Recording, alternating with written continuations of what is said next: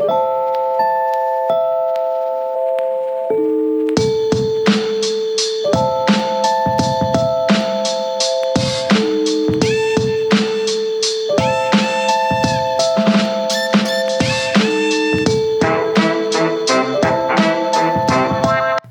this is Donna Otto, and we are modern homemakers. I'm not sure what makes us modern, except that it's 2022.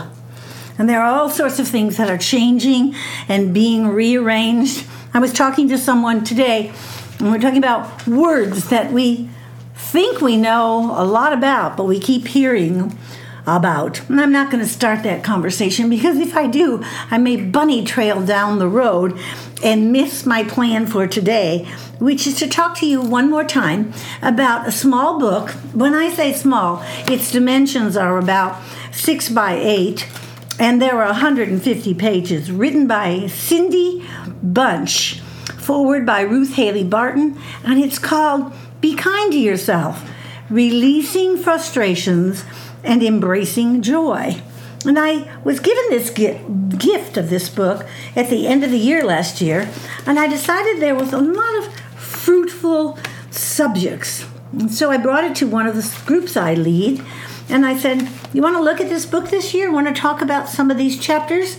There are 12 chapters. They include Second Guessing Myself, which is the wisdom of the Enneagram. I talked about Enneagram a few days ago. I cracked under pressure, taking one thing at a time, and things I don't want to do. And the girls loved it. So we've been looking at these chapters, and I chose four of them to talk to you about as we wind down the year of modern homemakers 2021 2022 spring. So today I'm going to talk to you about be kind to yourself, things I don't want to do. Are there any things in your life that you don't want to do?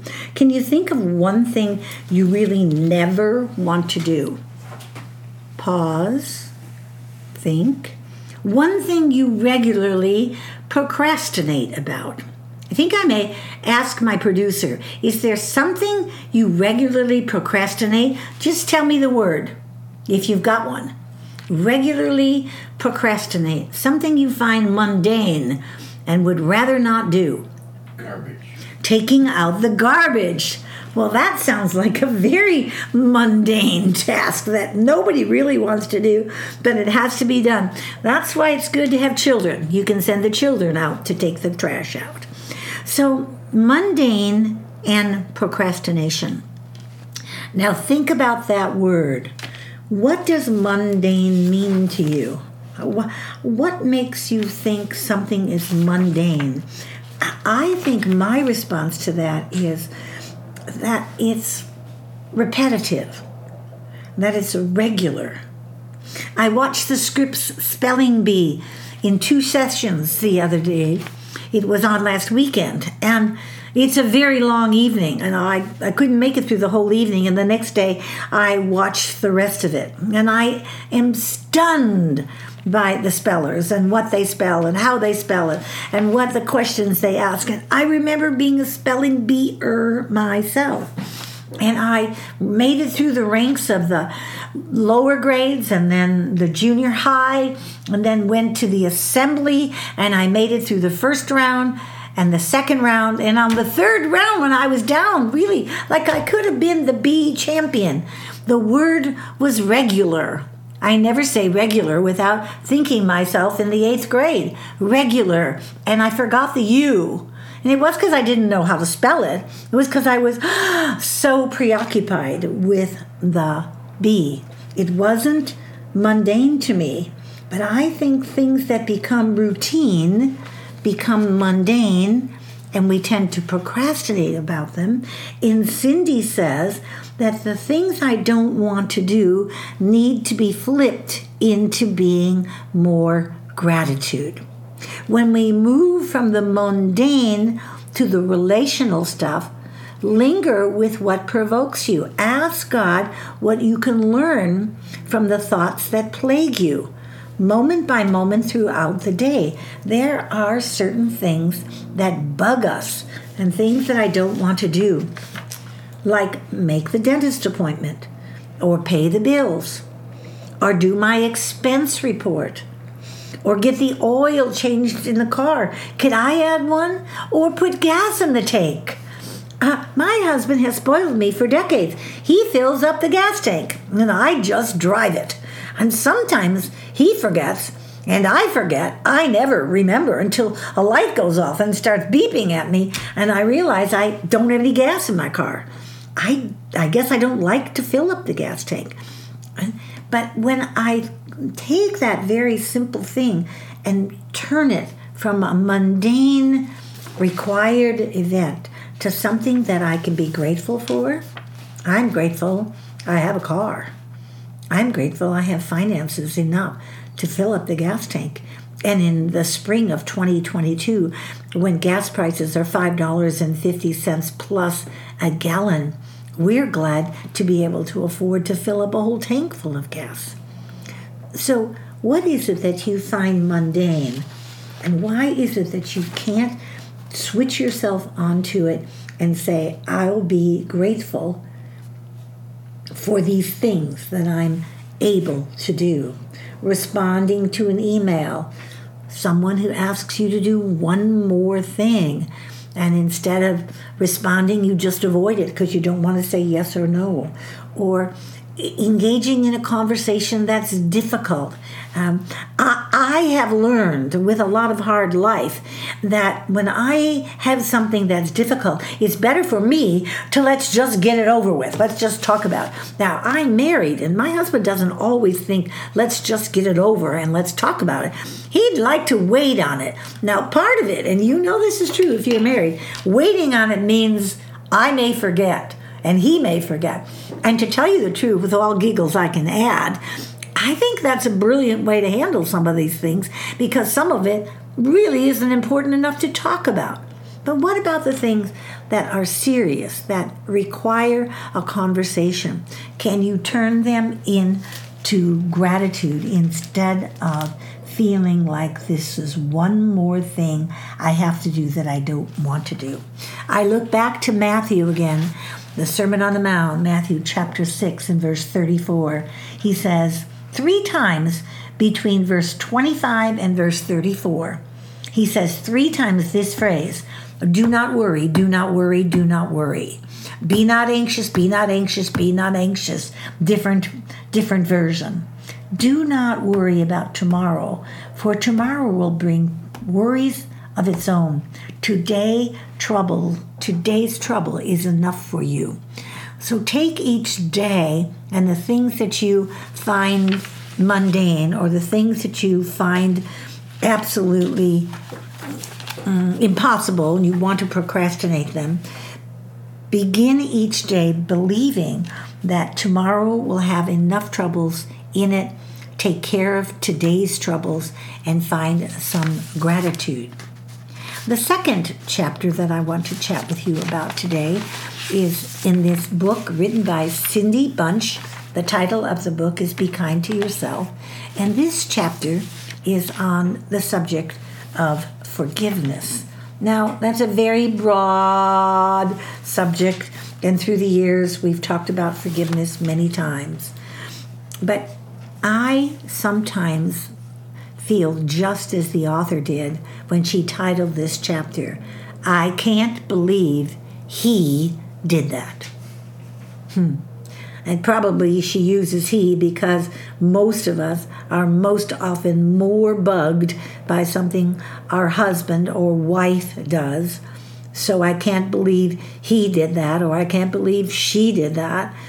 It's something we think about. Something that happens often because we go from thing to thing to thing and day to day to day and year to year and decade to decade and you see these couples who've been married for 65 or 75 years and you say how many times did he or she say i can't believe he did that C.S. Lewis said, We all agree that forgiveness is a beautiful idea until we have to practice it. Shall I read that again? We all agree that forgiveness is a beautiful idea. I love to be forgiven. I love to teach on the subject of forgiveness, but I don't always love having to practice it. Now, I'm old enough to tell you that I've practiced it enough to know that I don't let myself lapse into unforgiveness for very long. And that's because this unforgiveness is torture. It eats me up from the inside out. And I think, I know that some of you who are listening have Hmm. You have been struggling with unforgiveness for more than a short time. Some of it you have struggled with for all of your lifetime. Unforgiveness toward a parent or a sister or a school teacher. And I think sometimes those pieces of unforgiveness, most often, they become worse. The unforgiveness becomes worse than the actual offense because we let it stew and it gets bigger and we repeat it. And then what about if you're living with someone who continues to do the same stupid thing? Like, he's never going to learn. She's never going to learn. And I think about myself and some of the things that I have asked God to help me with for decades. And I think I'm never going to learn. I'm never going to get over it. But then I remember this is not about my becoming perfect. This is not about my spouse becoming perfect, or my daughter, or my grandchildren, or my best friend. No one is becoming perfect. We are being made more perfect in Christ.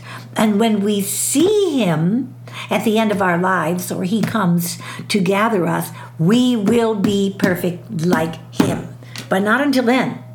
So, what does that mean? That means I'm going to always be in a place, always, until I die or till Christ comes again. I will always be in the place of being needful of someone's forgiveness, needing someone to forgive me for something I did, some thoughtless thing I said, some unfinished deed I promised to do and I didn't get done, etc., etc. Some of them are large and some of them are small. Some of the sins and transgressions we have against one another are not simple things, they're very difficult things. But human forgiveness is a reflection of our experience and our understanding of God's forgiveness. I'm going to say that again. Human forgiveness is a reflection of our experience and understanding of God's forgiveness. God's forgiveness. If I understand what a stinker I am, have been, and will continue to be because I'm human, and I understand that God has forgiven me, makes it a lot easier for me to forgive you. Uh, I I had an issue just last week with someone, and I thought, really, is she doing that again? Really, haven't we been there before? Do we have to do this again? Yep, looked like we had to do it again. And I was reminded of this very thing that I'm speaking to you about. Yes, with people we live with and engage with, and I have been engaged with some people who are not my family for 25 years and 35 years and 40 years. I've been in a small group with five other women for an excess of 42 years. We've known each other a long time. We've seen the best and the worst. We've needed forgiveness for one another because none of us have behaved perfectly. When we acknowledge our own inner pain and frustrations, when we voice our most difficult questions to God, when we feel all of our feelings and we open ourselves up to the opportunity for healing, we aren't dwelling on the negative, we aren't dwelling on the sin, we aren't dwelling on the unforgiveness, we are dwelling and gazing at God. Gazing at God. Psalm uh, Psalm 18, I believe it is, that talks about how we gaze and look up at God. Let me end with Psalm 18, verses 16 through 19. He reached down from on high, He took me, He drew me out of the mighty waters. He delivered me from my strong enemy and from those who hated me, for they were too mighty for me. They confronted me in the day of my calamity, but the Lord was my support. He brought me out into a broad place. He delivered me because he delighted in me. God delights in you. He delights in all of us. He gave his only Son that we might be able to understand what forgiveness looks like. So, as I talk to you in these last days of June 2022, I want to encourage you to consider being kind to yourself and offering forgiveness to yourself and to others is a great way, a great place to begin that kindness. Remember, the common begin and the uncommon finish. Go out and make it a very uncommon day of trying a new kindness to yourselves.